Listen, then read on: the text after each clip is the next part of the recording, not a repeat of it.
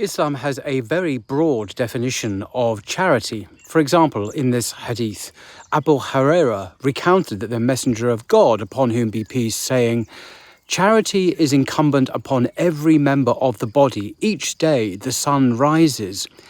Every greeting to people is charity. Every day in which justice is dealt between two people is charity. If one helps a man with his beast, lifting his goods onto it, it is charity. A good word is charity. And if anyone removes any hazards from the road, it is charity. Hadith from Bukhari and Muslim.